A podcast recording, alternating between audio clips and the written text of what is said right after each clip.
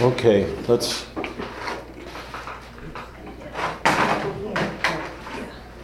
More people can be thanked. hey, Gee, I mean, you pushed them away. He did it, not me. Oh. Bob, you know I already have a little bag. You don't have to. I'm gonna get all I can. Hmm? Again, I just replaced it. It's amazing. Some things. Um, let's start. Oh, Debbie, I'm Matthew Yes, and Lynn. Matthew and Lynn. Do you have a pen, Doc? Here. Thanks. Thanks. Sorry. That's okay. I appreciate you praying for them. They need it. Um, we all need it. You said Lynn. Yes, Okay. Can we also remember the 66 souls on the Egyptian airliner? Oh, an airliner? airliner,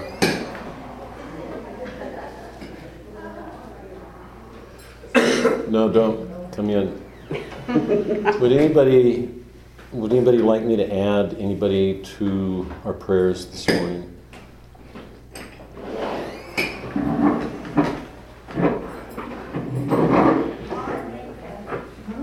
I have someone that others don't know. and of course with the 66 Doesn't matter. souls, I don't know them. Doesn't matter. I had an aunt who passed away, actually early understanding when she was 94. Lived independently and drove and so on. What's her name? Martha. Here.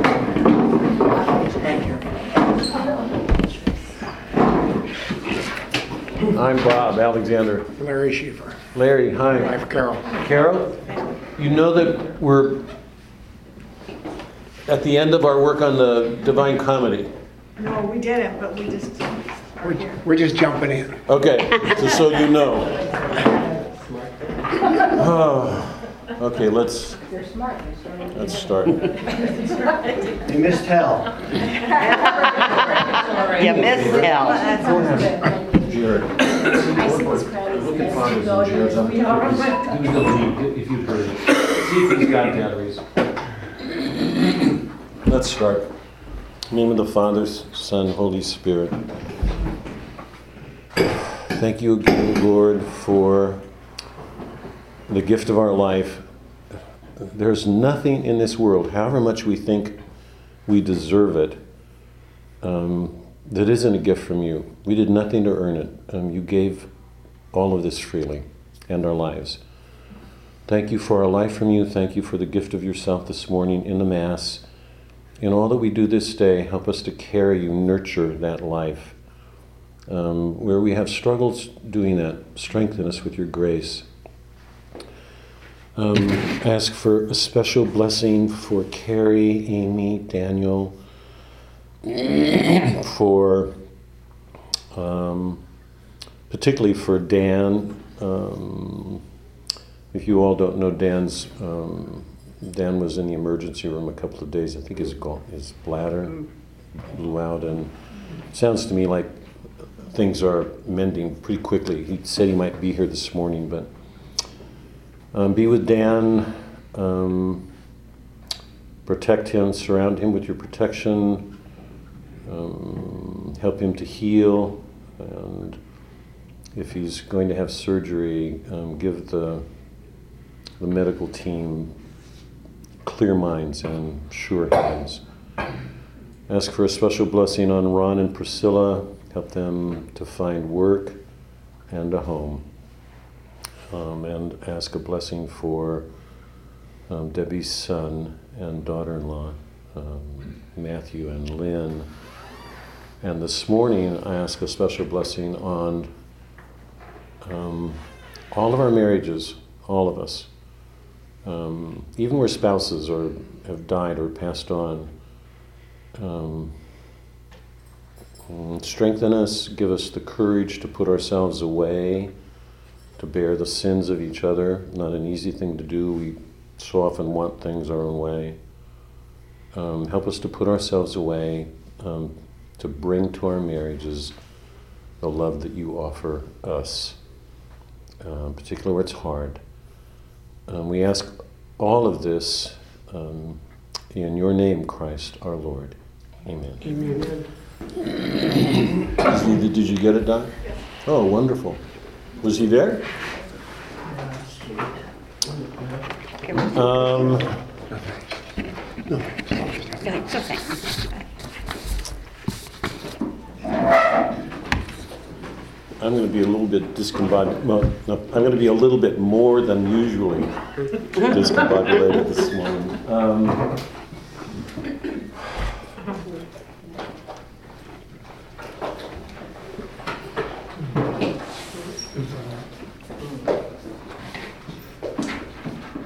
I've got to get to this point of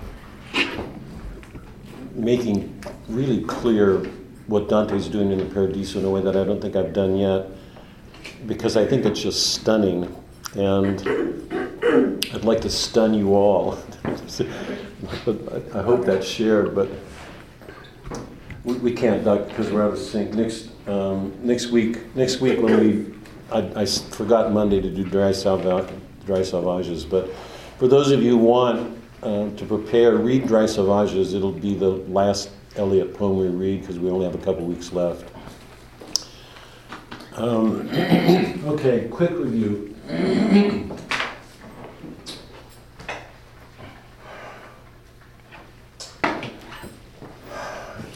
This is going to prepare for the Paradiso because it's really important to see this. I think most of us have very cl- clear notions of sin. Um, nobody wants to read novels about peace. I mean, if there's no conflict, what is there? What would sustain our interest? We pick up novels because there's suspense. Something's going to happen. Somebody can lose something, and there's something to overcome. But who's ever written a novel about peace that interested anybody? It just doesn't happen. So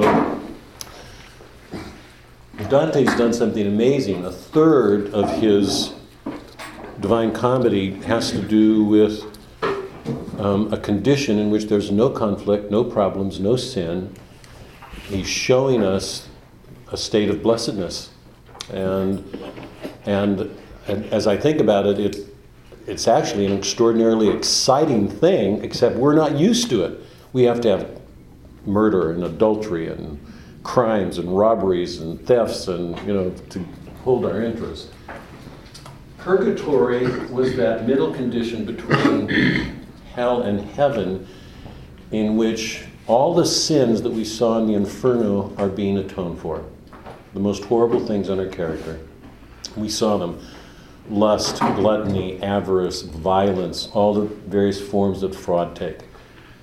In purgatory, we, we saw that justice was being answered with the help of mercy. And the, the, the great struggle was to bring those two together. And that the souls couldn't move forward without grace, without Christ's help, because the world doesn't understand. Um, the, the or, we, we see very clearly in Canto 7. Canto 7 is going to blow this whole thing open. We see very clearly in Canto 7 that the reason man can't atone for his sins on his own is because the, the original sin was too great. Our original sin was against God. So there was no way to atone for that. So the only way they could make it through purgatory is with God's help.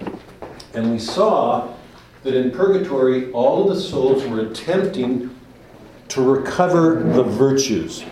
And if you remember, the goad for every one of the levels was Mary, in some state of virtue. So that what. Can you close that time? Thanks. Um, um, the, the natural goodness that humans were intended to have is being realized. Um, so every one of the sins pride, envy, wrath, sloth, avarice, gluttony, lust every one of those had as its first goad a virtue humility, modesty. Um, I gave you that sheet. Um, chastity, you know, went through. So that by the time the soul arrived at the earthly paradise, that person had attained his um, natural goodness again. what was lost in the fall. When Dante reaches that point, he and Virgil and, and Statius um, rise to the earthly paradise, and it's at that point that Dante has that reckoning. This is our review, right? And we saw that, um, according to Dante, and I think this is pretty, pretty close to St. Thomas, every human being will have a personal reckoning of his own.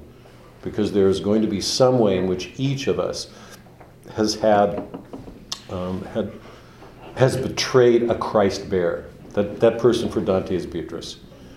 That, that she was the one that first awakened in him the, the, an actual image of the Trinity in a human person. The beauty of God was present in her. So when she died and he wasn't faithful to her, he had to answer for that. So that, that moment of reunion is not just somebody from God returning to pick up where Virgil leaves off. It involved a reckoning. He had to answer for that, that betrayal, because it was deeper than everything else. So there's some way in which each of us will have to answer for a betrayal of some Christ image in our life, whoever that happens to be. My general sense of it is that most of us will, that for most of us, that will be our spouses, because we bear a lot together. Um, but I, I, I, I can't say that definitively. I just, from what we learned from Dante.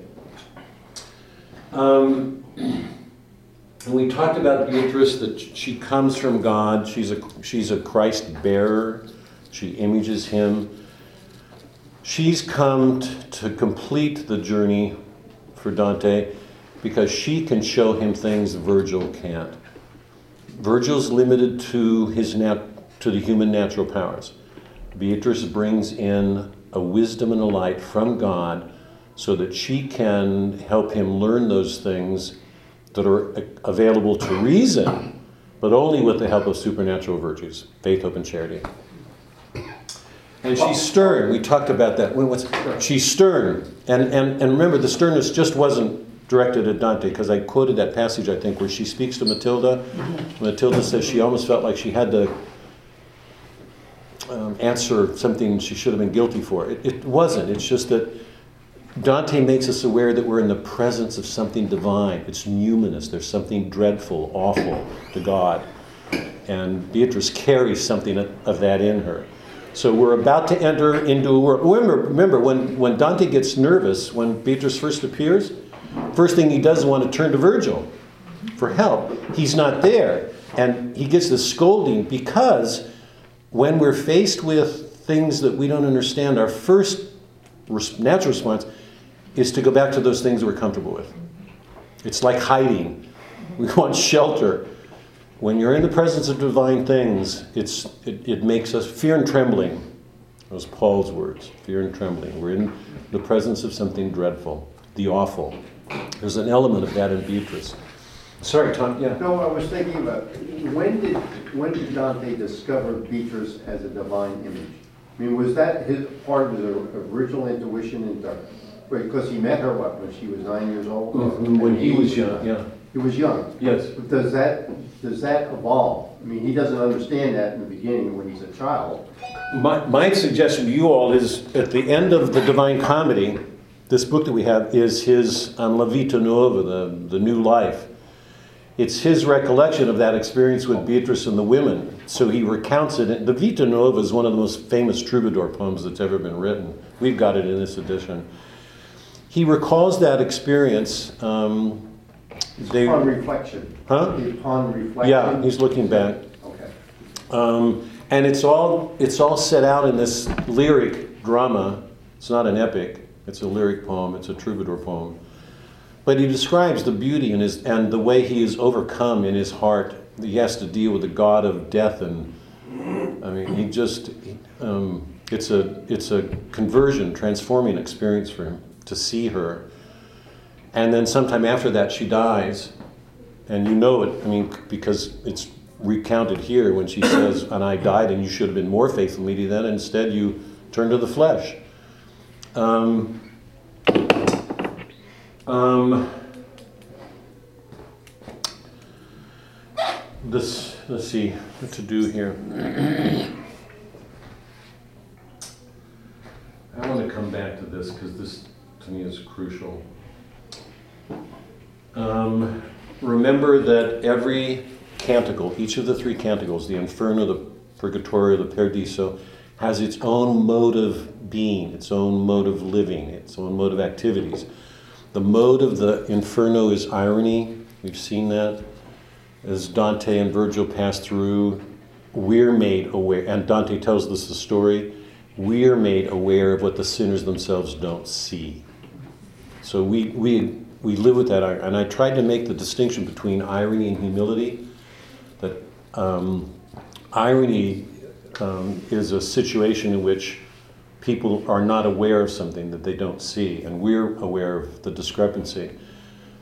Irony is, is like a pre-step to humility because through our experiences of irony, we're made aware that people very often don't see things that they think they do. And that should help us because being aware of that should make us more careful about claiming too much for ourselves. Remember all of the Socratic ironies that I've talked about, all the people that Socrates met thought they had all these answers for things. Catholics are famous for that. um, we have all, you know, and I, you don't have to be Catholic to, for that to be true, um, but it, it's in our human nature to take pride in our knowledge and assert certain things and believe that we know them. The, the whole Socratic enterprise was to show the foolishness of that. There's so much we don't know. So, um, irony in some ways conduces to humility. It helps move us in that direction because we're made aware that very often people are blind to the things they don't, they, without knowing it. Um, Then the next So- mode is, that's an irony in purgatory. no, no, no, no. So irony is the mode in the Inferno. Wonder, remember I suggested, is the mode of um, the Purgatorio. The souls are, are answering justice now, but with mercy. The, the souls in the Inferno get what they wanted, they get justice, and they're stuck in it. The souls in Purgatory want justice, um, but know that they can't get it on their own, and so they, they seek mercy from God. So the whole movement of Purgatory is to try to open themselves to their sins, to accept the punishments, the sufferings, and it's in this spirit of openness that they're presented with all these things that are wonderful. I mean, it's like they're beginning to live again. There's no wonder in, in the Inferno. People are blind, they've lost the good of the intellect. In Purgatorio, their minds are being opened again. They're being presented with wonders constantly. The, the great wonder I suggested was the wonder when Statius emerges. Remember, the, the mountain shakes, everybody sings. Dante's in wonder. Because wonder means asking questions about the things we. Wondering means wondering what's going on, asking questions. Aristotle said the natural condition of man should be wonder. We're supposed to be asking what are the first causes of the causes of things that we don't understand. Children do it all the time. We get smart and then get stupid because we think we have all the answers. That's true. We're, we're supposed to continue growing all of our life. How can we without wonder? We, we're supposed to be living in a state of wonder. God makes me, I'm not going to get going. We get jaded as we get older, sadly. I mean, we are afraid to be childlike again. So, wonder is the mode of life in the Purgatorio. The mode of living in um, the Paradiso is blessedness. There's not even a wonder anymore because remember, all the things now are answered. They're in the presence of God. So they live in a, in a state of constant blessedness and joy and peace. They're in harmony with God. Piccarda says, um, in, in His will is my will, is my peace. Um, so in, in the Paradiso, in, the, in Inferno, the sins are um, cemented, they're fixed, they're, they're, they're eternally there. The people will, they, they refuse, remember Piccarda, if, if the king of the universe were only our friend, she's blaming God for what happened. Um, so, for Francesca? Francesca, in, remember the, in the Lustful, um, um, none of the um, individuals in the inferno can see their sins. They've lost the good of the intellect. In the purgatorio, they have, and their eyes are opening and they're moving forward. In the paradiso, the sins have been wiped away. There, and remember, Dante comes through the river of Lethe and the Eunoe. So he, his memory of his sins were washed away. I've got to have a talk with Father. no, I really do. I really do want, I want to invite him to dinner because he says when we get to heaven, everything's going to be exposed. I don't think that's going to happen. I think when you get to heaven, you're in beatitude. If, if on the way there in purgatory, you know, this will all be taken care of. But here in the Divine Comedy, Dante goes through the river of Lethe and the memory of sins is taken away. And it's humiliating, but I mean, I, I don't see a social audience, you know, aware of him and in feeling that. I mean, everybody I think is going to feel ashamed when they have to have that reckoning. But and then he goes through the river of Lethe, and all of his good deeds are restored. So when the soul enters the Empyrean, go, the soul goes to God. He goes in a state of having been forgiven. The sins are wiped away. So there's no memory of sins, there's no guilt. The soul is in joy. Um, and we, we got some glimpse of what that's going to mean in the very opening canto of the Paradiso, because remember, Dante describes that experience of being transhumanized. He and Beatrice rise like faster than light.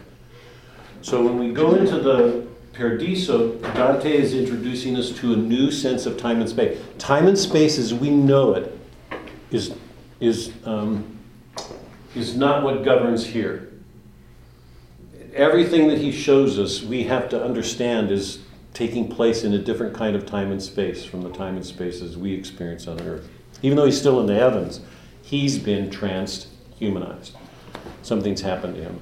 So that's where we were.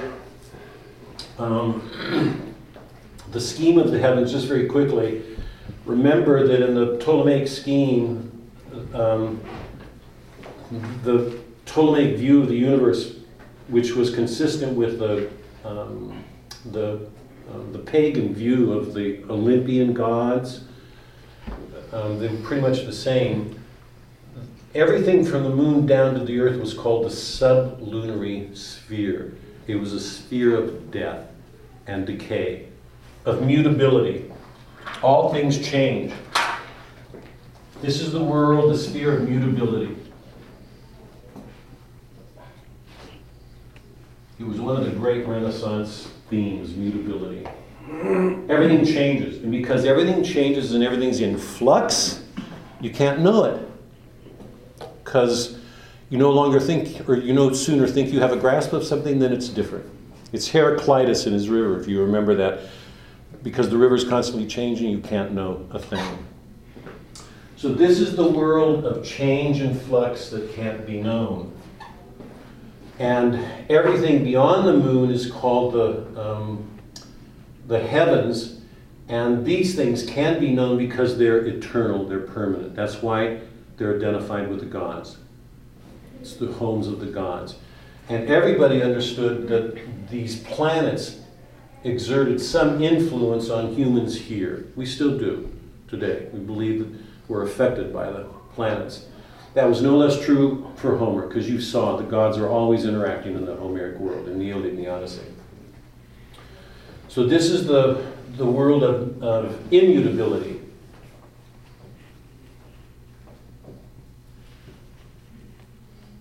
Immutability unchanging, eternal, where the gods are.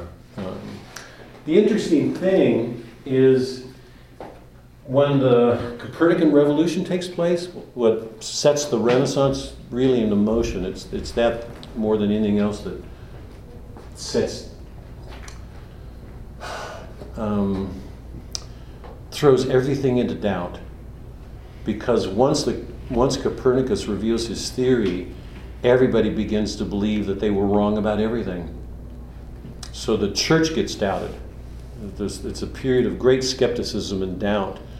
if the if the church um, if the church's theology was based on this kind of a worldview and that worldview is wrong, then the church is wrong. So it was a time of great religious, philosophic upheaval. It's the beginning of the modern world as we know it. When the Copernican view replaces the Ptolemaic view, you all know that the sun is at the center of the universe and the planets go around it. Well, one of the unforeseen consequences of that change is that once the Earth takes its place among the planets, it takes its place among eternal, constant things, so human beings can now be known. So we can have a scientific knowledge of man in a way that wasn't possible before, because when he was here on Earth, he was a part of a world of flux, death, decay. So the Copernican revolution radically changed our whole way of looking at the universe and man himself. Now, interesting thing, in the ancient world was believed under the Ptolemaic scheme that man couldn't be known because he was a part of this world of flux. It was only the eternal things that could be known, that were constant, fixed. Well, look at the poets. The poets are the ones who know man, the Iliad, the Odyssey, the Aeneid. They're the ones who can see some significance to what to man's predicament here on earth. So we've talked about that, you know, the, what we learned about our human nature from the Iliad and the Odyssey, about marriage and the Odyssey, about the city and the Aeneid. I mean, that's what we did together in our work. So the poets are the ones who have had this special vision all along. Um, but this is the scheme, okay? Um, and let me just, let me take a minute here before I turn this board. In the first seven cantos, or first eight cantos, what we're dealing with are the natural virtues, um, fortitude, let's see, um, fortitude, justice, temperance. And the last one is prudence, but Dante does something different with that. Fortitude is the, what Father talked about in the homily this morning, persevering, holding on when things get tough. We don't give up. Uh, it was the core of Father's homily on marriages today. Justice is giving what's due, and we've seen right along that we can't give what's due without ordering our own souls, learning to be good ourselves so that we can bring what's due to another. Temperance is self restraint, particularly with respect to worldly things food, drink, sex. And prudence is knowing, it's the practical virtue of knowing the best thing to do under certain circumstances because the world keeps presenting different circumstances to us. Prudence means knowing how to do it, the best way of doing it, um, the most that we can get out of it. It's the practical virtue. What Dante's exploring in the first several planets are those virtues because, and this is going to take me to the important point that I'll come to. Do. Let me just touch on it here. Um, what we see in the first um, four planets, particularly the first three, the sun will be the, the sphere of prudence, but something happens here, and I'll get to it in a minute. What we see here in each of these first three heavens, it is one of the natural virtues in a defective state. So even though the souls are in heaven, they were imperfect in that virtue. So in the level of the moon, we, he, will, he will meet souls who are deficient in fortitude.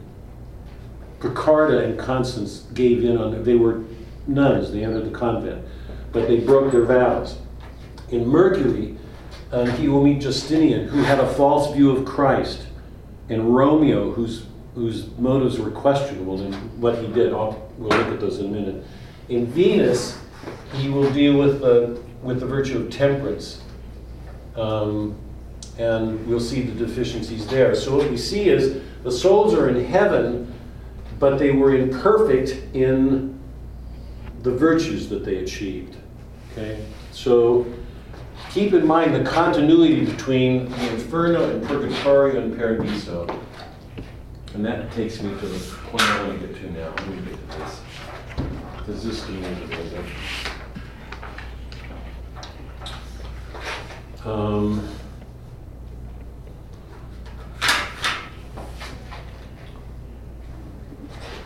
let's see, the moon spots.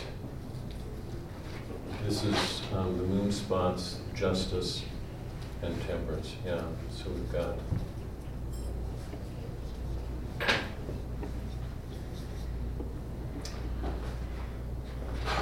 Okay.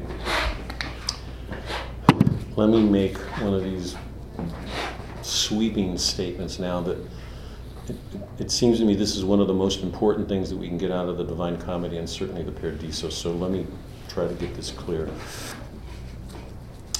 Um, I'm going to read some passages from the Paradiso that are um, concrete expressions of this, but let me let me try to make this clear my mind.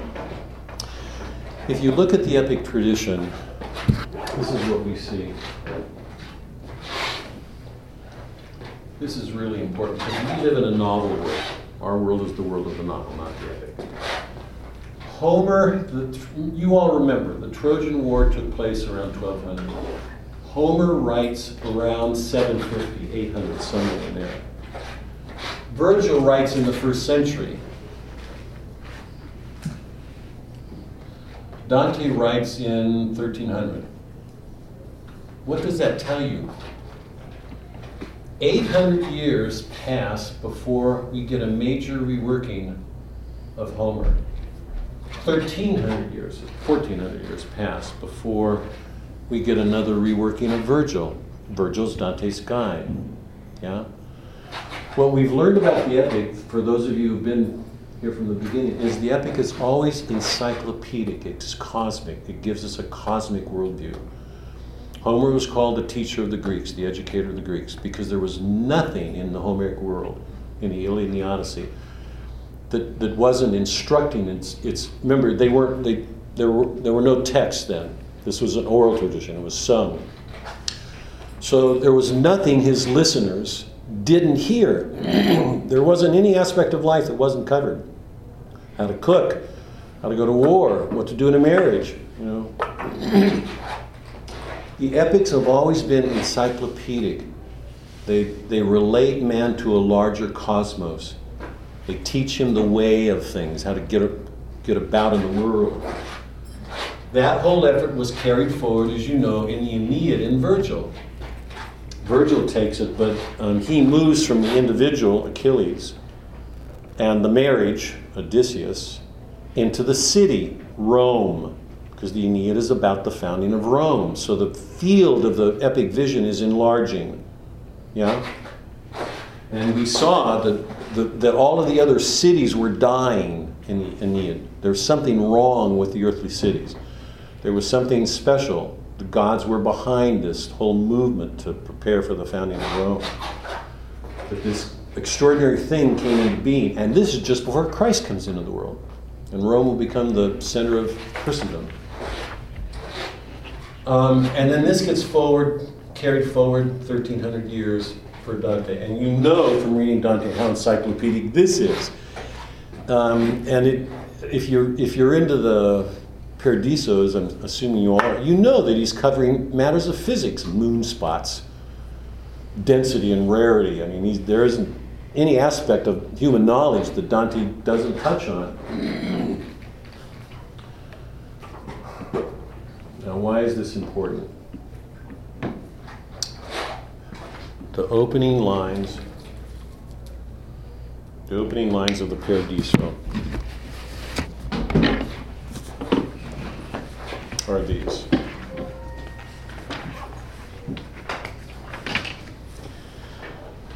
The glory of the one who moves all things penetrates all the universe, reflecting in one part more and in another less I have been in his brightest shining heaven and seen such things that no man once returned from there has wit or skill to tell about. For when our intellect draws near its goal and fathoms to the depths of its desire, the memory is powerless to follow. If we had been in the presence of God and saw God and had returned to the earth, is there any way our memory could encompass that?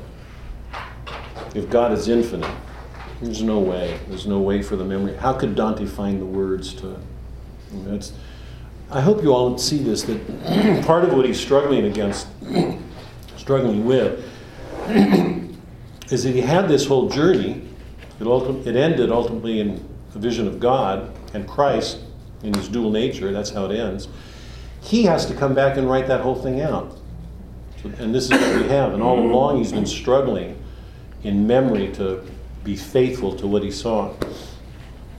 But still, as much of heaven's holy realm as I could store and treasure in my mind shall now become the subject of my song, because he's entered supernatural spaces. And we're in a different time space now. So he's going to have to struggle with his memory.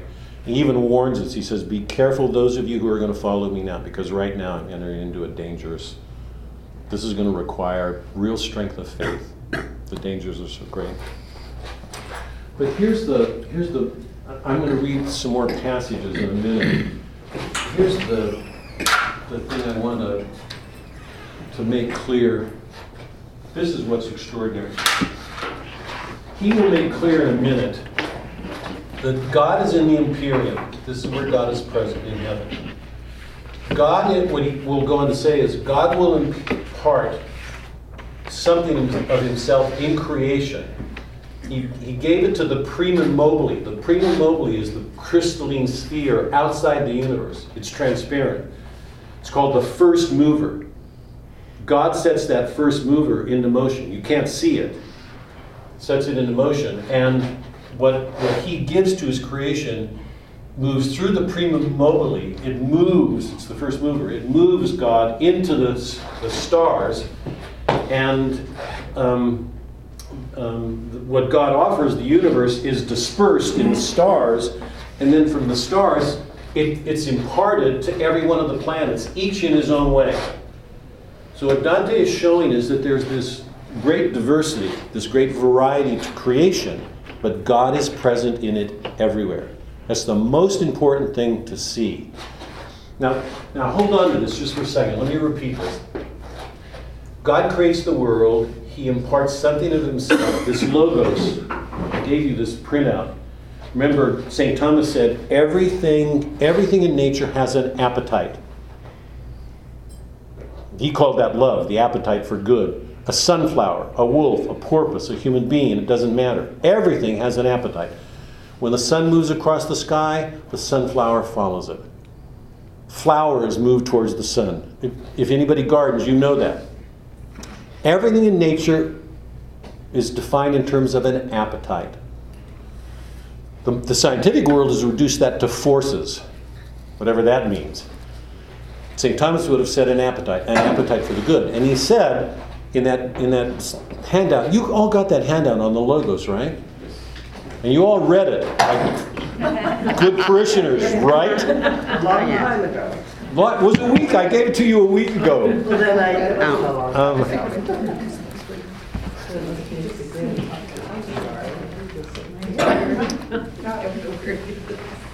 Doug, write a note to Jared. Um, I want to order 20 dunce cats.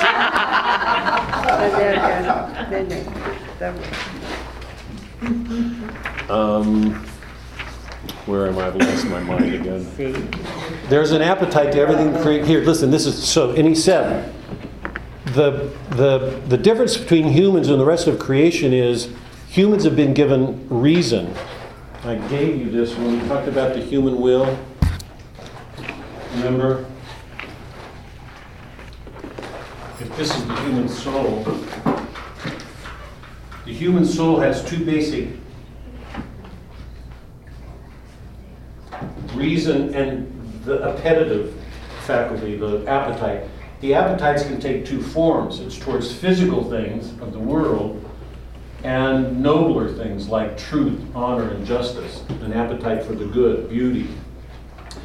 Thomas said humans have the power of reason, and he distinguished two kinds of appetites towards physical things and the nobler things. He called the, um, the appetites the sensitive appetite It's sensitive to physical things. And the intellective appetite. Remember this. The intellective appetite. The sensitive appetite, the intellective appetite. The sensitive appetite is towards physical things. The intellective appetite is the appetite towards the good as it's apprehended. Is that clear? The sensitive appetite is when we see a piece of cake and we want to eat. You, you know the struggle. We, we're supposed to control our eating, our habits, our lusts, or desires, I mean, all the physical things that present such a danger to us. The, but the intellective appetite is the appetite towards the good as it's apprehended because it's rooted in the intellect. We call the intellective appetite the will. God gave us free will, and there can be no free will if there's no reason. The two are absolutely inseparable. Reason implies a will, that we can make choices. And the, and the existence of free will implies reason. We can deliberate on the choices that we make, right? If you destroy the notion of free will, and the modern world has, the Protestant world denies it largely. Freud says it doesn't exist. It, it absolutely undermines our nature. So, um, humans are di- distinct, different from everything else in creation because it has an intellect and a will, a free will. Everything else in nature has an appetite in it. Animals have a sensitive appetite, they can move towards things, okay? Um, and plants have an appetite. They move towards the good. A plant wants water, a plant wants sunlight. So he calls that appetite. The, another word for appetite is love. If, if the creator of all things was love itself, then he invested everything he created with love. So Thomas would say all things in, all things in the universe are moved by love. Think about how different that is from our worldview. But that means all of these other things move towards the good out of necessity. They have to. They have no free will. Can a tree can a tree choose to be a bed? Can it choose to be a flower? No, it can't. Same, you know, same thing with an animal. They don't have reason. They don't have free will. So Thomas said that um, all things, all things are moved by an apprehensive power. Apprehend the rational power in man. Yeah, we can apprehend things. We grasp them. We can make choices.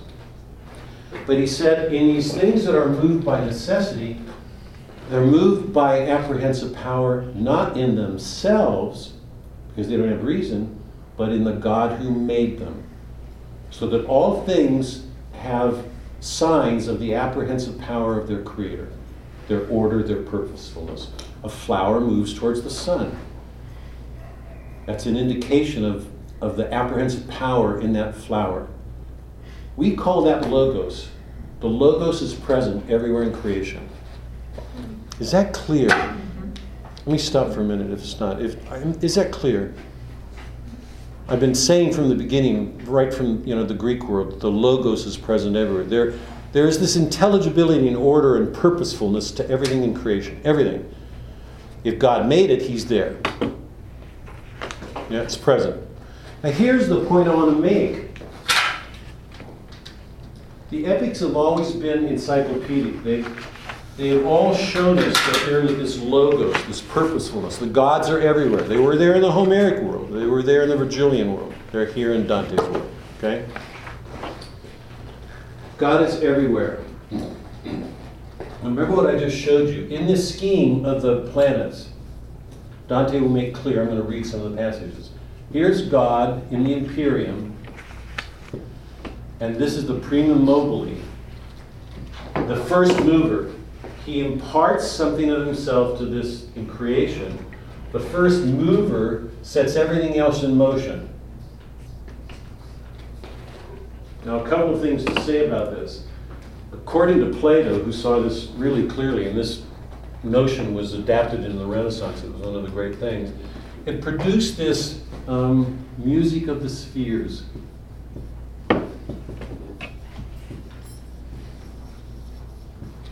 In Shakespeare's Merchant of Venice, it's going to come into play with Portia, the music of the spheres. Every heaven had its own sound, its own angelic order, it was governed by an angelic order, invisible. So there's a visible planet, an invisible order of angels guarding, overseeing it. The movement of these spheres produced this harmony.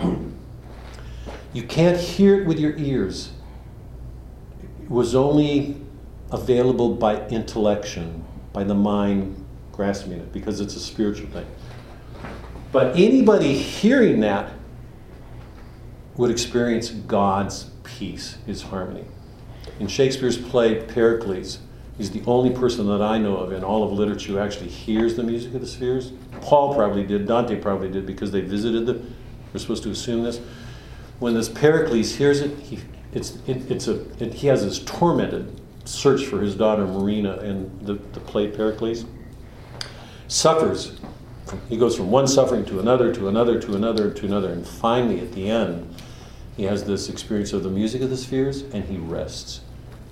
He sleeps in peace. It's an extraordinary moment. To hear the music of the spheres is, but, is to be brought into God's poetry, if I can put it that way, the, the harmony of poetry. That's the source of all poetry, the music of the spheres. Um, God is present in every one of these things. The challenge I put to you last week was can you find Christ? What Dante's going to make clear is that there is nothing in existence that doesn't show Christ, for the reason that I made clear. And let me try to make this clear by a kind of contrast. Dante did this in 1300. It was 800 years from the time of Homer before we got another poet capable of showing a cosmic world order. Yeah? 1300 years before we could get another one after Virgil. Virgil's Dante's guide. That's not an accident.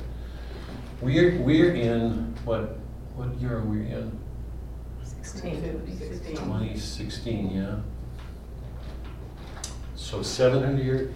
In 700 years, we have not had an epic poet. I think Melville gets close, and I think Faulkner gets close. But there's nothing encyclopedic in anybody's work. And here's, here's what I want to say.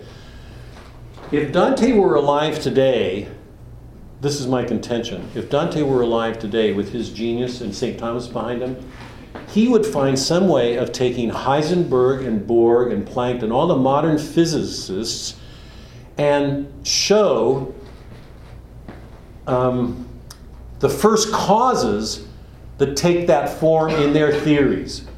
And we would have another epic. But we don't. There's no Catholic who has that vision, who has grasped not only the humanities, all that goes on in the humanities, but everything goes on in the natural sciences as well. Is that clear? I really want to be clear. Here, another way of looking at it is this. There's two sets of causes according to Christianity.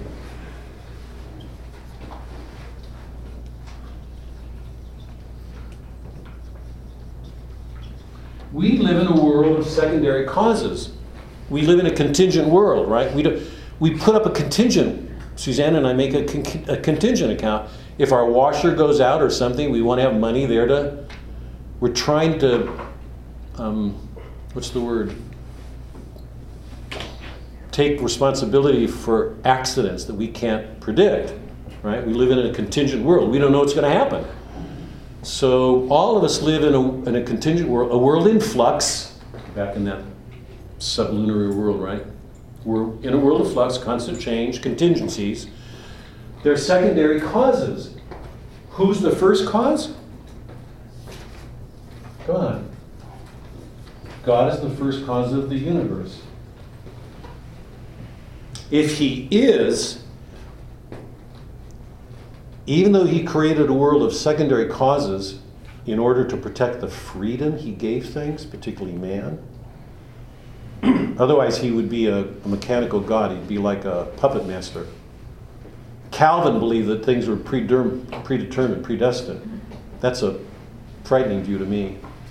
If man's free, if man's predestined, he has no responsibility for what he does. I mean, if everything's predetermined already.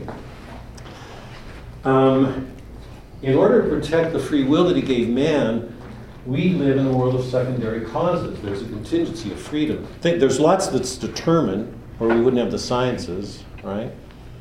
But there's a large measure of freedom in our world. We have an autonomy trees don't have, animals don't have, things like that. Okay? So he's the first God, we live in a secondary cause. What Dante's doing is showing in the Paradiso that there is nothing in creation that doesn't bear the causes of God, that he is involved in everything. He will show that in moon spots. He will show the Carta, injustice in at the level of uh, Venus. God is everywhere, present at work. And he's present at work with humans in a way that protects their free will. He does not come in and impose his will. He works with humans. So that what we're going to be seeing in the Paradiso is God present. Beatrice is going to be showing how God is present. Not just as a person, the image of Christ, because he will catch glimpses of Christ as he goes up the, the heavens, but in the, heaven, the physical universe itself. He is the creator, he's the maker, he's present at work. And let me stop. Is that clear? That's such an obvious thing. And, and to go back to what I was saying, we, you know, we live, we, we've got a modern set of physics operating in our world with, I mean, the only ones, I don't know who's new because I'm not current, but Heisenberg and Bohr and the others of, the, the, the, the challenge facing an epic poet in our day, like Dante, would be to take these modern physics theories and show how they're related to a first cause. Because that's, that's what, hold on, that's what Dante's doing here. In the Paradiso and all these things, if, when we get to it, we're going to see all of these things are revealing God. So we're learning to see that God is everywhere. Most of all, where we don't think He is. Because in the modern world, He isn't, he isn't there.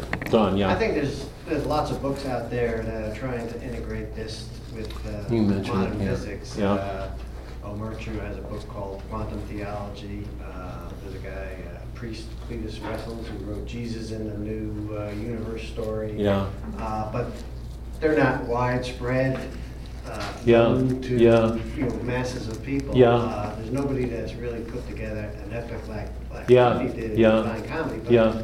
There's, uh, there's a number of books out there that uh, uh, are trying to, to do this, to take modern physics, what we know about the uh, cosmos, and trying to integrate Yep. the whole theology. I asked you if you'd put a list together. I'd really be grateful if you'd do that because I'd like to, and I'd like to make it available to the class for people Yeah, who'd like to do but it. these, these are not, you know, widely known books. Maybe they're Yeah. widely known in certain Yeah, circles, yeah, but yeah. not to the general pop- population. Yep. In fact, if Dante wrote something like that, would it be widely known in today's uh, world? Because we're so secular and so, you know, um, See, we- you know, when he was writing, you know, the church was, you know, basically the church and state, weren't they still pretty much uh, integrated? They hadn't completely separated yet. Um, Everybody in, in, in Europe was, was Catholic. There wasn't even a Protestant. not everybody. I mean, we did have, there were lots of non-believers, but Well- there were lots of Islamic people, but No, I'm talking about in terms of where he was in, in Italy, there, there weren't too many uh, non-Catholics there. Yeah.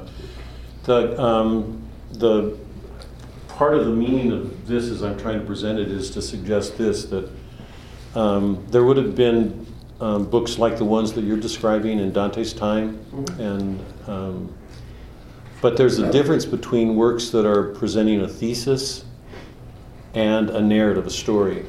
Because remember, the epic is not a piece of philosophy, it's not a thesis, it's a story, it's like a novel. And that's why, that's why I'm trying to under, underline this to make clear how rare the epic is and how important it is. It always gives us a comic view.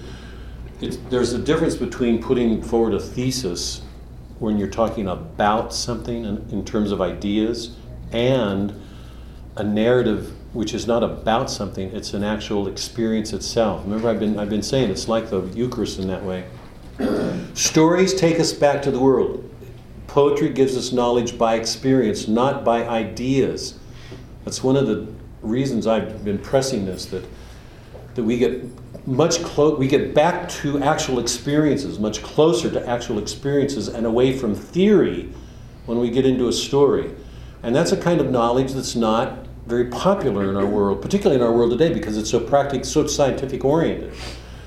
That and part part of me is what I'm saying is I, I, I wish it's a it's a deep wish. What, when I think about what's going on in the schools today, and what the, the kind of indoctrination that's going on, the the theories that are being inflicted on kids, there's nothing that's going to take them back to nature. We live in a world of ideas. If we don't get back to nature, kids are going to suffer from it. The next generation. My my lament here is how long will it be before an epic poet will step forward and take these modern theories and take them back to a first cause in a way at a level of experience so that we can enter a story and learn from it the way we do with Dante. That's the point I'm trying to make here. As, as a way of underscoring the real value of what we have in the Divine Comedy, how special it is. No, but I think what Don's saying is that, uh, you know, when you get um, quantum physics coming into this picture, and you get the, lack of a better word, medieval view of reality from Dante on, from St. Thomas and Aristotle. Mm-hmm. And, and then they, you put quantum physics in it, it seems like a contradiction.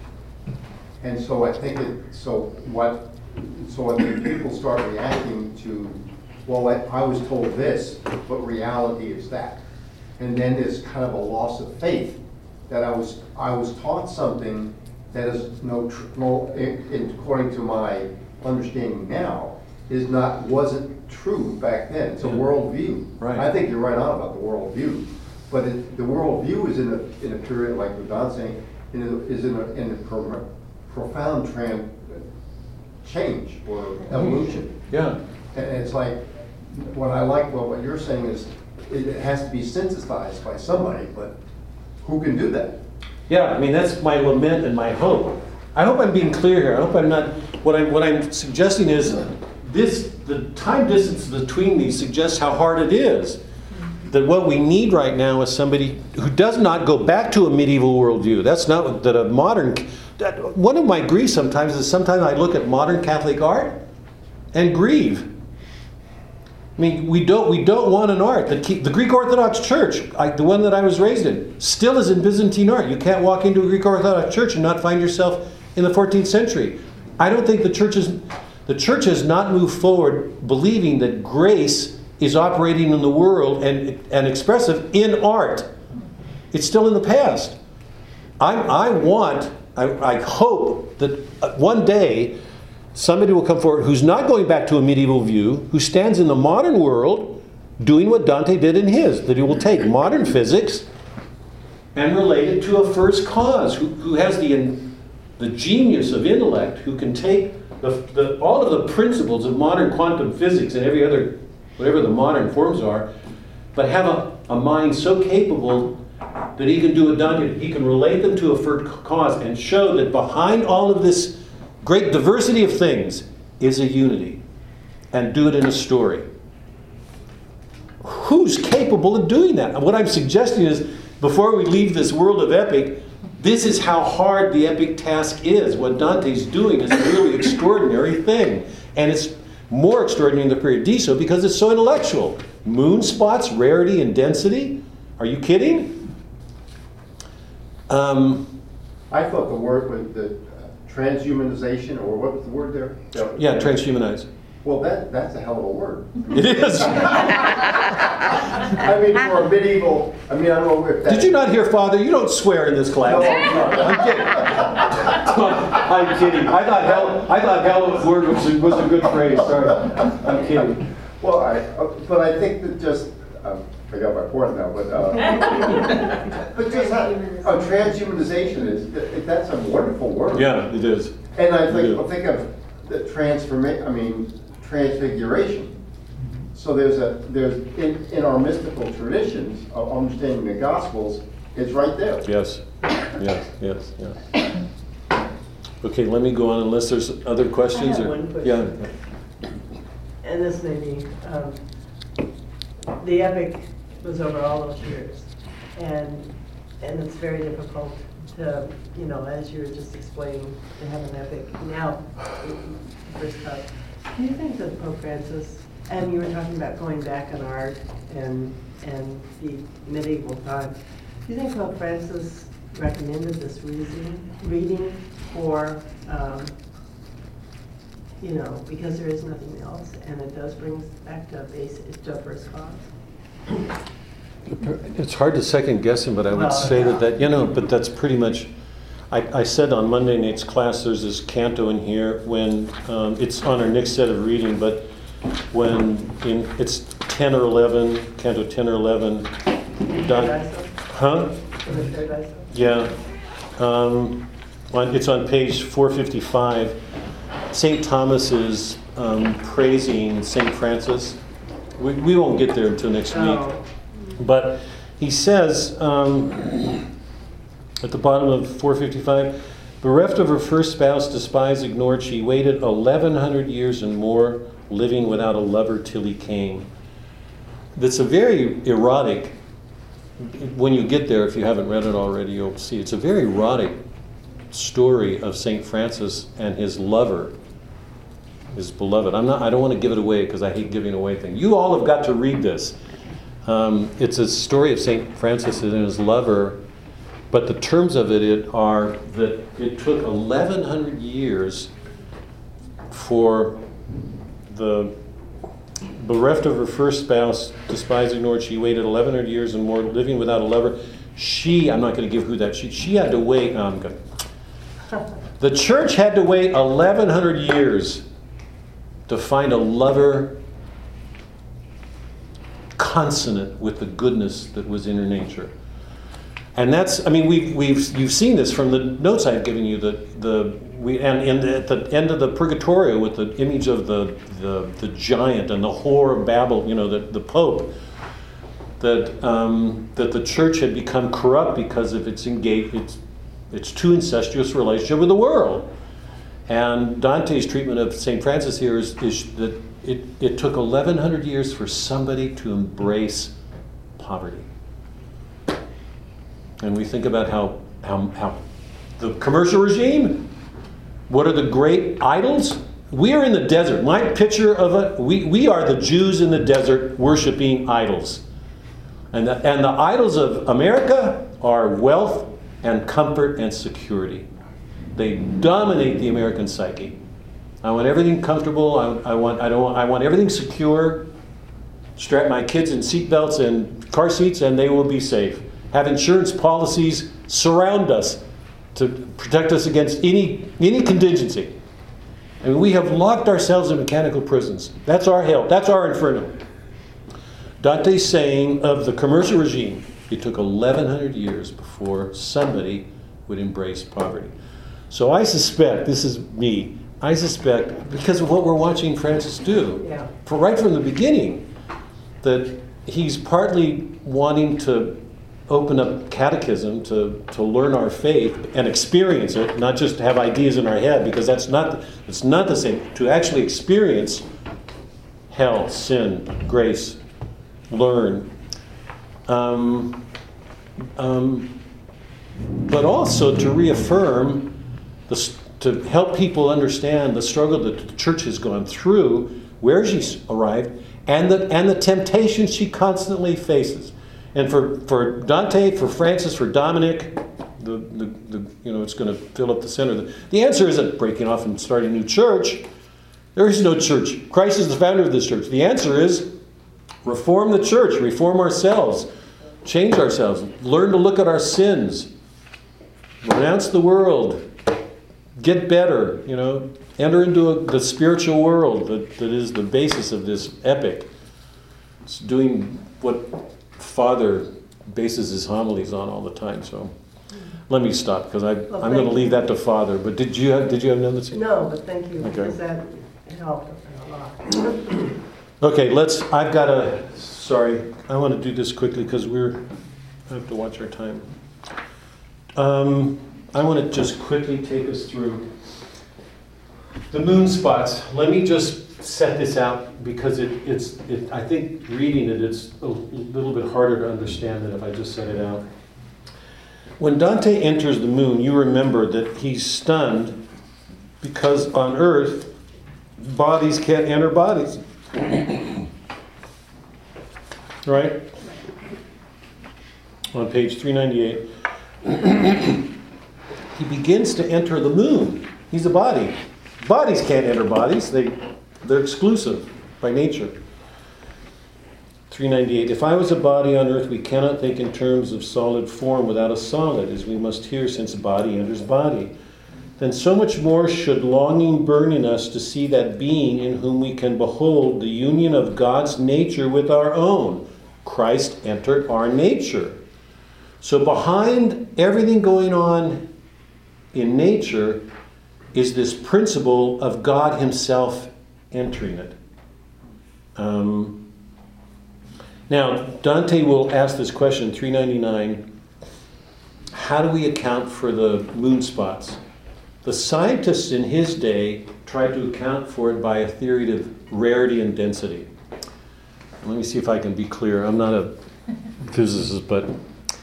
Um, and Dante's saying they're mistaken. And these are the scientists doing what scientists do. They're mistaken. And it's obvious that they're wrong for a couple of reasons. One is if there was an eclipse and the, the, the, um, the moon spots were explained in terms of the density or rarity, when the sun comes behind, or, or when the moon comes in front of the sun, you would expect that, that the, the light would show in different forms, but it doesn't. It's, there's nothing transparent to the moon. And he said, you can prove it another way as well. If you took three sets of lights, two sets of light like this and one farther back, and reflected them, you'd see that even though one is set farther back, they still give off the same intensity of light.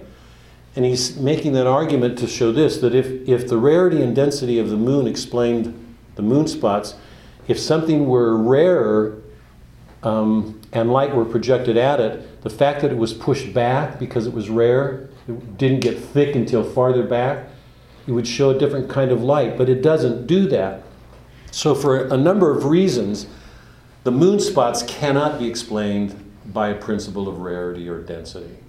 Um, if something's farther back, it, um, it would dim the light, or, but it, he says that doesn't that doesn't happen. And if this, if there was an eclipse, you'd see light shining through it, and that doesn't happen. What he goes on to say is this theory that that I just explained that each thing in creation has its own faculties, its own properties, and God gives his what he brings into being when he creates the universe, he gives being to all of this and it gets dispersed so that each thing has its own nature. And it is ultimately explained by its form. And the ultimate form giver is Christ. And that, that in itself would take a class, and I can't do it, but let me put it simply this Does anything have any meaning if it's formless? I hope it's clear that it's not. If it's formless, it's chaotic, it's, it's unintelligible. To, to, to be intelligible means there has to be some form to it, something that carries the intelligibility, make, gives it form. Anything that's formless can't mean, it's without meaning, it, it's chaotic. Um, who's the source of creation? Christ. He's the one who gave form to everything. He's the ultimate form giver. Dante's going to be making that clear again and again that Christ is behind everything. He's the one giving form to everything. He, he's the one who made it possible. So we have here in the moon spots already an illustration of the way in which God imparts life to things, sustains them. Everything's sustained because the, He's the ultimate source of being, the being of things have their source in Him. The being of things, the life in them, have their source in Him. He is being itself. He's the source of all life. He sustains them. When you say source of creation is Christ, do you mean God or do you really mean that God, but He was the means in, in John where it says in the, in the beginning there was the word? The word- and with- with the- Yeah. Without form and I mean it, you've got Genesis in one and then you've got John in the opening of John where he talks about the word in the beginning and the word was the means of creation. He was the That means by sense. which the Father made everything. Um, interesting, just a side note here on the Trinity. The, the, the Son is the form of the Father. He's the image of God the Father. this is getting, God the Father conceives of himself the way we do when we, we have a conception of something, right? We're made in his image. Um, so we can conceive of ourselves, when, but we're, we're creatures, we're not God. When God conceived of himself, when he thought of himself, when he, when he reflected on himself, the image of that reflection is the Son begotten. That's why he's co eternal and not made. He's not made, he's begotten. That's why he's one with the Father in being. The love between the two of them is the Spirit. So the Son and the Spirit are both persons because they're God. That's why it's such a, a tremendous mystery to the rest of the, why the Islamic think this is absurd that, that Allah was alone, to think that Allah could be with anybody. This is so well worked out in Christianity. The Son is the image of the Father, the idea of him, his concept of himself. It can't be anything other than a person because God himself is personhood. It doesn't give rise to something else. Creation was made, it's a thing apart. So, because we're made in his image, as human beings, all of us have a Trinitarian structure to our nature. All of us. So, now we go back. What did I say? So, the ultimate form giver is Christ. He's the means by which all of these things were brought. So, he's present everywhere. Remember, this course began to find Christ where ordinarily we don't see him. The whole purpose of this class was to see, from the beginning, I've been trying to bring works that, that either the early pagan epics, the, per, the Parousia, that hint of Christ, the second coming, or the, ep, or the lyric poems, like the Windhover, or all these poems that are poets discovering Christ somewhere. Um, so we find that the explanation for the moon spots is not their um, density or rarity, but it's it, it's it's an example again of the way in which God imparted something of Himself to His creation. He sustains it. That um, things are explained by their form, the properties they have, and the ultimate source of that is Christ. He's the one who made them. In the next cantos, he meets Piccarda and Constance. Um, and Piccarda, you remember, um, um, and Constance both broke their vows. So they are instances of a, of a deficiency in fortitude. They're still in heaven, they're perfectly happy. But they were forced, right? Right. It's not like they, they did it Right. their own free will, right? So- Yes, right. In fact, Dante asks that question. Right. He says, um, So that's why they're in heaven, but, but, but why are they not higher? Here, let, okay, let me, here. Let's look. Um, on 405, Dante asks why they're here. Wait, by the way, is it clear why they are there? For, in case, well, in case it's not. Piccarda makes clear that everybody's with God equally happy, e- no, equally in paradise. But everyone is, is different in brilliance of goodness according to their merit and the graces that they were given in their life. So she's come here to meet Dante on the moon because that's an expression of the degree of beatitude she possesses. And we'll see as we go up, there are other people who, who, who merit greater, so they will be brighter. St. Thomas will be brighter. We'll see it as we go up. But she says, all of us are here equally. She's only come here to prepare Dante because to go to God immediately is impossible. He has to get accustomed to the brilliance.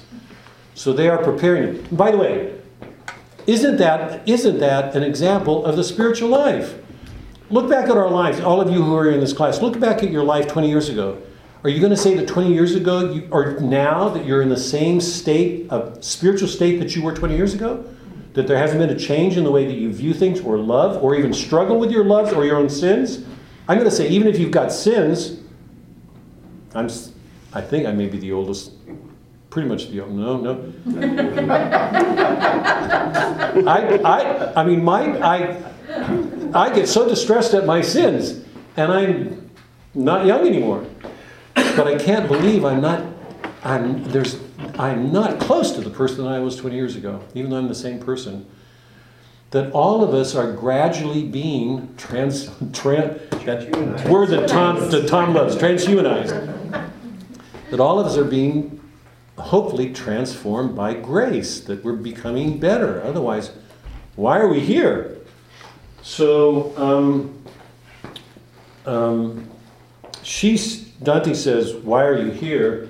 She explains it to him, and on page 405, she says, Our stations, which appear so lowly here, has been assigned because we failed our vows to some degree and gave less than we pledged. But down. But tell me, all you souls so happy here, do you yearn for a higher post in heaven, to see more, to become more loved by him? So gently smiled, as did the other shades. Then came her words, so full of happiness, she seemed to glow with her first fire. There's nothing that doesn't take on a glow here. Um, because they're, they're meeting, they're encountering love itself. Um, on page 406, sorry, God bless. Um, 406. If we desire to be higher up, then our desires would not be in accord with His will who assigns us to this sphere. Think carefully what love is, and you'll see such discord has no place within our rounds. Um, quickly turn to 5 before. Yeah, turn to page 30, Canto 5. Page 30, quick. Page 30. Page 30. No, 30. Page 30. Francesca, Canto 5 in the Inferno. Remember Dante. pa- Remember Dante passes out. Remember, Francesca is very beautiful, very gracious. She's this beautiful woman, um, and her her words seem so endearing. He wants to know why they're there. She and Paolo are together. Remember, they committed adultery when they were reading when they were reading poetry. Um, O living creature, gracious and so kind, who makes your way here through this dingy air to visit us who stain the world with blood, if we could claim as friend the King of Kings, we would beseech him that he grant you peace, you who show pity for our atrocious plight. She's blaming God. If God were only a friend of us, we wouldn't be here. She's feeling sorry for herself, she's blaming him.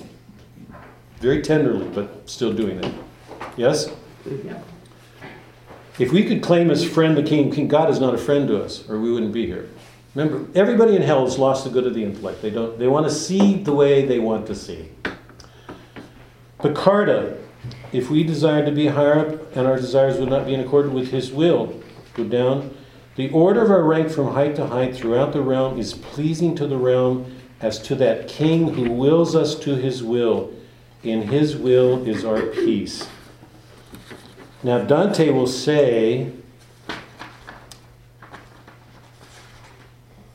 on page 409, a couple stanzas down, he's troubled because of, um, of the question you just raised.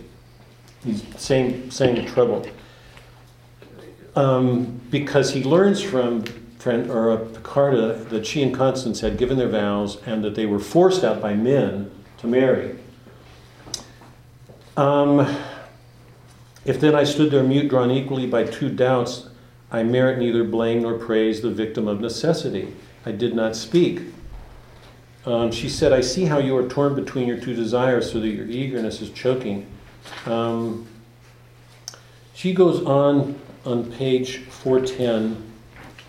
Um, she says, Not the most godlike of the seraphim, not Moses, Samuel, whichever John you choose, I tell you, not Mary herself has been assigned to any other heaven than that of these shades you have seen here. They all come from heaven, and each one's bliss is equally eternal.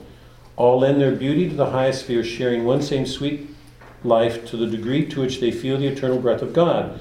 These souls appeared not because this sphere has been allotted them, but as a sign of their less degree of blessedness.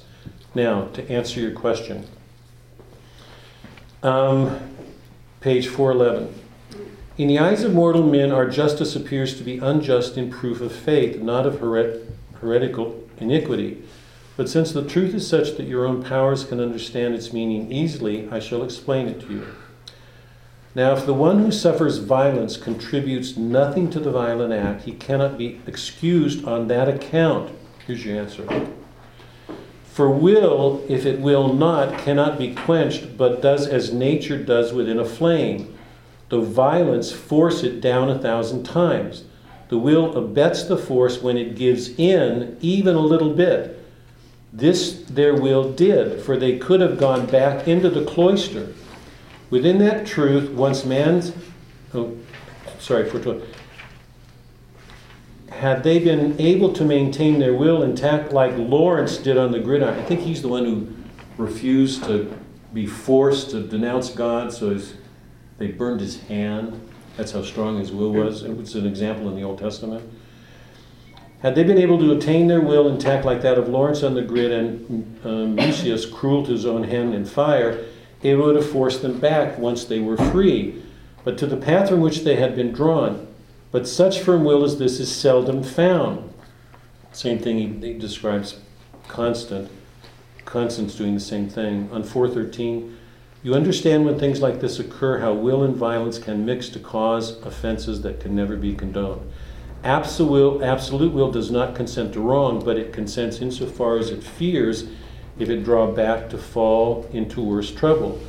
And so Piccarda, in her explanation, was speaking of absolute will and I about the other. Call it a relative will.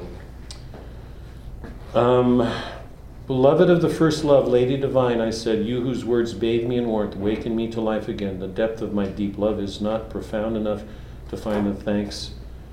Um, I see man's mind cannot be satisfied unless it be illumined by that truth beyond which there exists no other truth. That's the absolute will. Within that truth, once man's mind reaches it, it rests like a wild beast within its den, and it can reach it if not all desire is vain. So at the root of truth, like shoots, our doubts spring up. This is a natural force. It was natural for him to doubt it. Um, what she's saying is that um, once they and they will. Where's the? He's. There, I, I missed the line, but she says once you give your will, you can't take it back, and if you if there is a means of taking it back, it can't be you that decide. Sorry. Um, it's in this. Yeah, on foot twelve, right, have to be able to maintain their will. She says you can't, if, if, once you give your will, particularly to God, if you give your will, it's not yours to take back. You can't, you can't do it. And the principle that he gives is if you are going to change your will, I got to, sorry, Veronique, I, um, it'll take me too long to find it, but he says if you're going to, if you're going to give it back, somebody other than you has to give it, the church, because you're too often going to do things in your own self-interest. If you do give it back, you've got to give it back for something greater. So if you if you say you're going to give somebody a quarter, say, and you have to change it, if you're going to re- renounce that to get will back again, you have to give 50 cents, or you something has to be great enough. Because once you give your will, you've given the greatest thing God's given you. And if you've given it to Him, it's not yours to. So they either should have resisted to the point of violence, death, or or give it in and then went back, and they did neither. But he, it's interesting. He says of constant, while she was married, she she, kept the veil, right? she kept in her heart, she kept committed because she was being forced against her will to do that. So in that sense, it was a deficiency, not a perfectly realized, because if it had been perfectly realized, she would have martyred, like the martyrs did. So, so, and, and Beatrice goes on in that passage, I'm sorry, I'm not finding, she says, It's on four fifteen. 415? Four fifteen, four sixteen. She's- she uh, says- Oh, yeah, yeah, yeah, thanks. Yeah, the s- sacrifice of free will wills itself. The comp- compensation can you offer then? And then she goes on, on 470, Christians beware of rushing into vows. Do not, mean, whatever vow you take, take it seriously because once you give your will, your will is everything. That's, that's the one thing we have from God. Remember, that was what He gave us, our free wills. Um, so, here, once again, Christ is present. They made a choice with their wills that put them at odds with God, who is the maker of all things. So, moon spots and vows couldn't be more different in terms of subject. They're very, they belong to different categories of thought.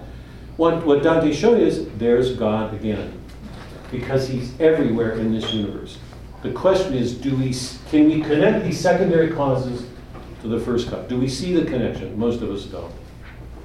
I have a question, but you're talking about right here, can we, uh, don't we see in the Garden of Gethsemane with Christ?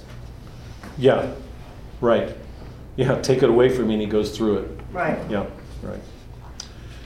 Um, quickly, in, in um, 422, at the level of Mercury, we've entered the world of justice, and just uh, Justinian gives a quick overview of, the, of Roman justice, the, the move towards Rome.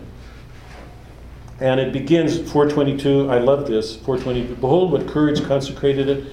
The courage which began that first hour when Pallas died to give it its first realm. Who's Pallas? Somebody who's been here from the beginning. Who's Pallas? Bev. Who's Pallas? Wait, wait, go quick, I'm reading. Son of Evander. Huh? Son of Evander. Were you here? The other, you, you explain it. Go ahead. I was here, but I also read No, it. no, no. Explain it. So what- No, no, not with your notes. Come. Ah. From your memory. Can you remember? Oh, from my memory.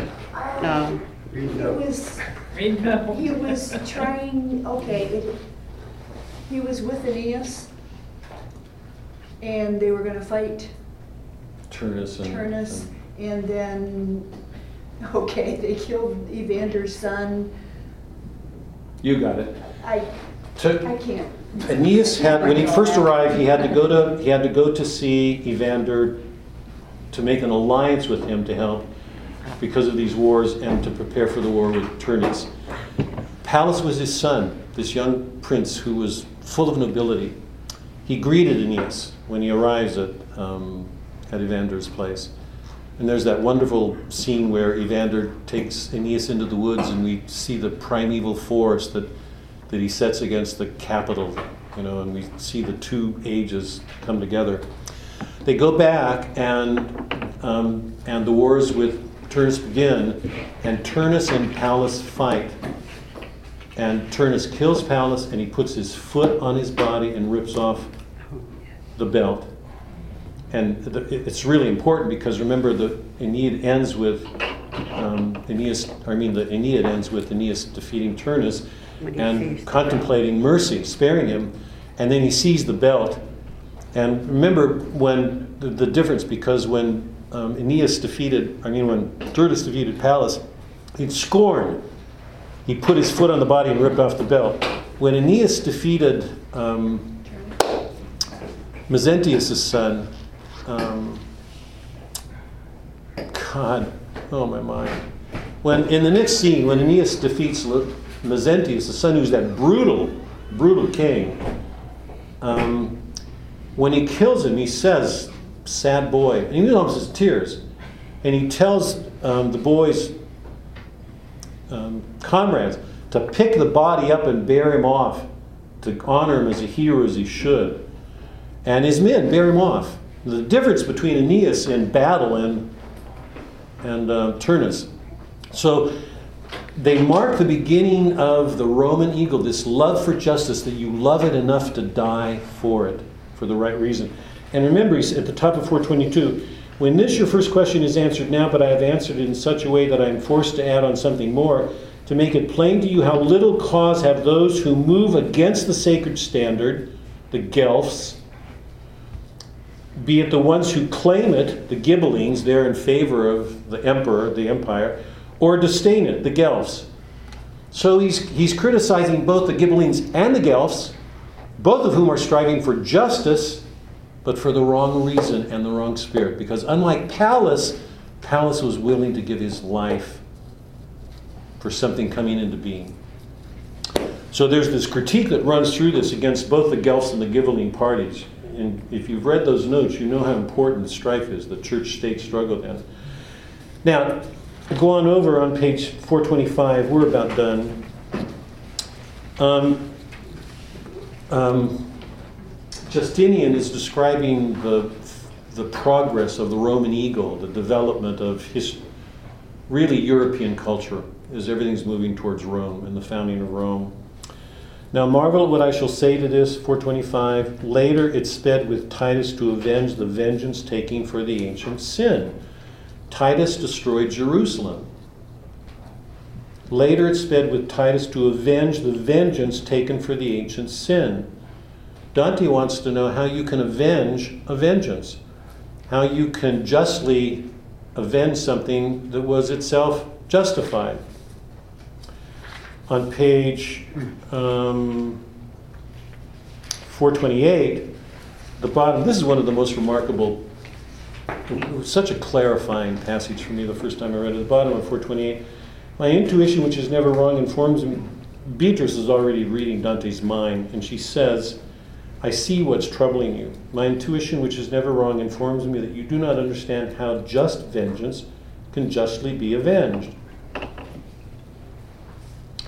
What she's referring to is the vengeance taken on Christ.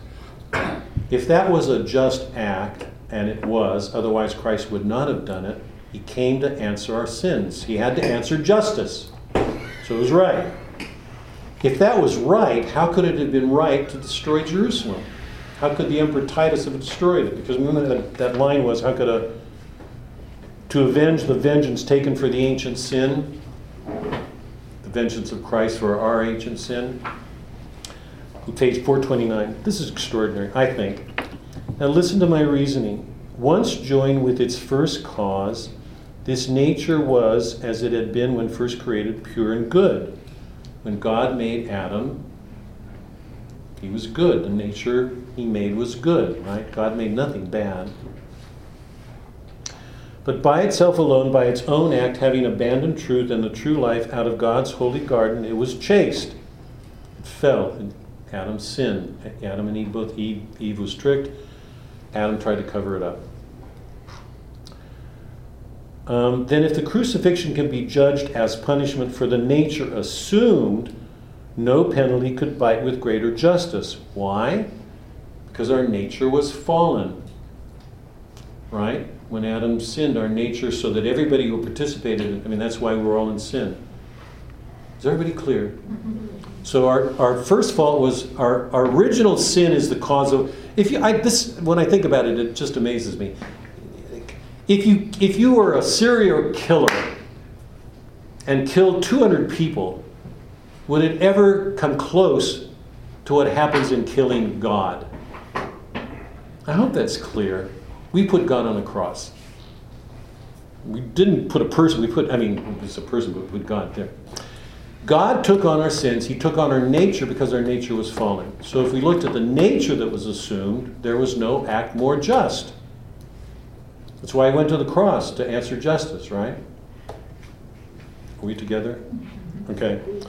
Then, if the crucifixion be judged as punishment for the nature assumed, no penalty could bite with greater justice, just as none could be judged as more unjust considering the person who endured it. Was there any fault in Christ?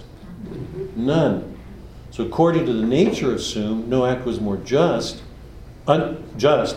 If we look at the person who assumed the nature, no act was more unjust. That's the paradox at the root of Christianity. Thus, one event produced different effects. God and the Jews both pleased by this one death for which earth shook and heaven opened wide. Why were the Jews pleased? For the right reason? No. For the wrong reason. Why was God pleased? For the right reason. Is that clear? Now, what she goes on to do on page 431 is explain redemption. And this is, this is the most central book in the whole of the Divine Comedy. So let me just read this quickly and we'll stop. Um, 430 at the bottom. Sin is the only power that takes away man's freedom and his likeness to true good and makes him shine less brightly in its light. Middle of 431. Now fix your eyes on the infinity of the eternal counsel. Listen well, um, as well as you are able to my words. Dante wants to know why God managed things the way he did. She says, Listen well. Given his limits, man could never make amends. Never in his humility could man, obedient too late, descend as far as once in disobedience he tried to climb. And this is why mankind alone could not make his amends to God. Thus it remained for God in his own ways, his ways, I mean, in one of them or both, to bring man back to his integrity. But since the deed gratifies more the doer, the more it manifests the innate goodness of the good heart from which it springs, so then that everlasting goodness which has set its imprint on the world was pleased to use all of its means to raise you up once more. Between the final night and the first day, no act so lofty, so magnificent was there or shall be by either way. For God, who gave Himself, gave every gave even more so that mankind might ra- raise itself again than if he simply had annulled the debt. And any other means would have been less than justice if God's only Son had not humbled himself to take on mortal flesh. Now, hold on, let me just quickly summarize this. So,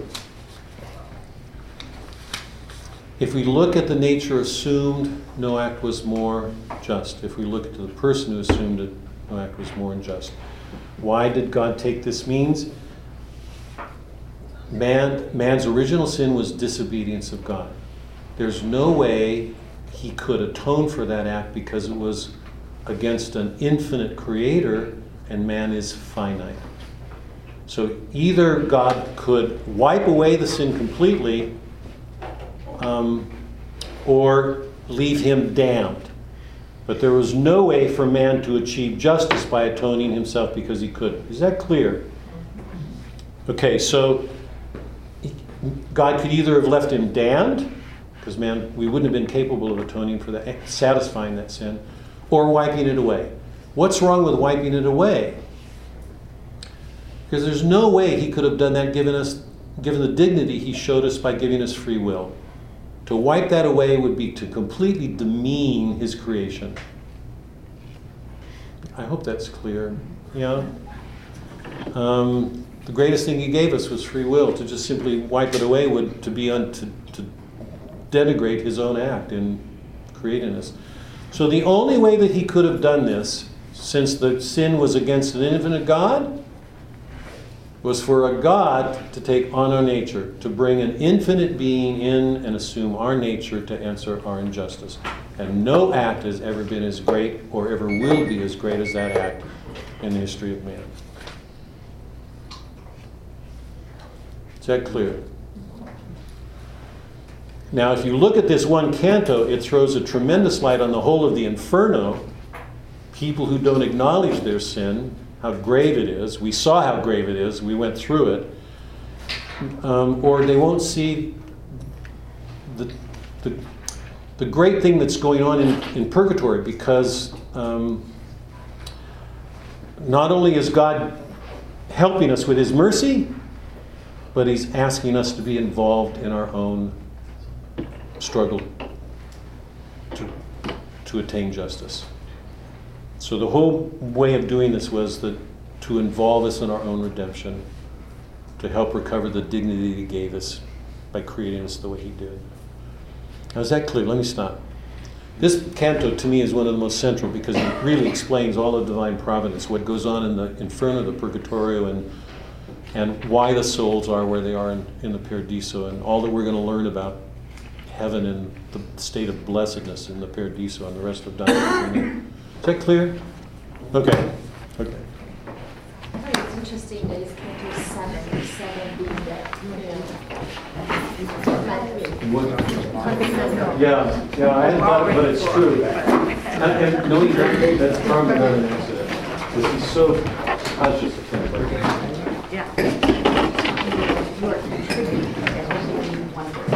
Oh, good. I'm glad. So when you say, is it clear, I'm going, I understand the concept. Is it clear? No, I got a long way. I Oh, keep no, no. um, That's good, I'm glad. uh, At I'm the glad. beginning of each book, there were a lot of handouts, and, and the church, uh, we can buy that cheap. Oh, we've got a book. Do you want to buy, we've got books. We've got books, two books, if you want to buy one, that are,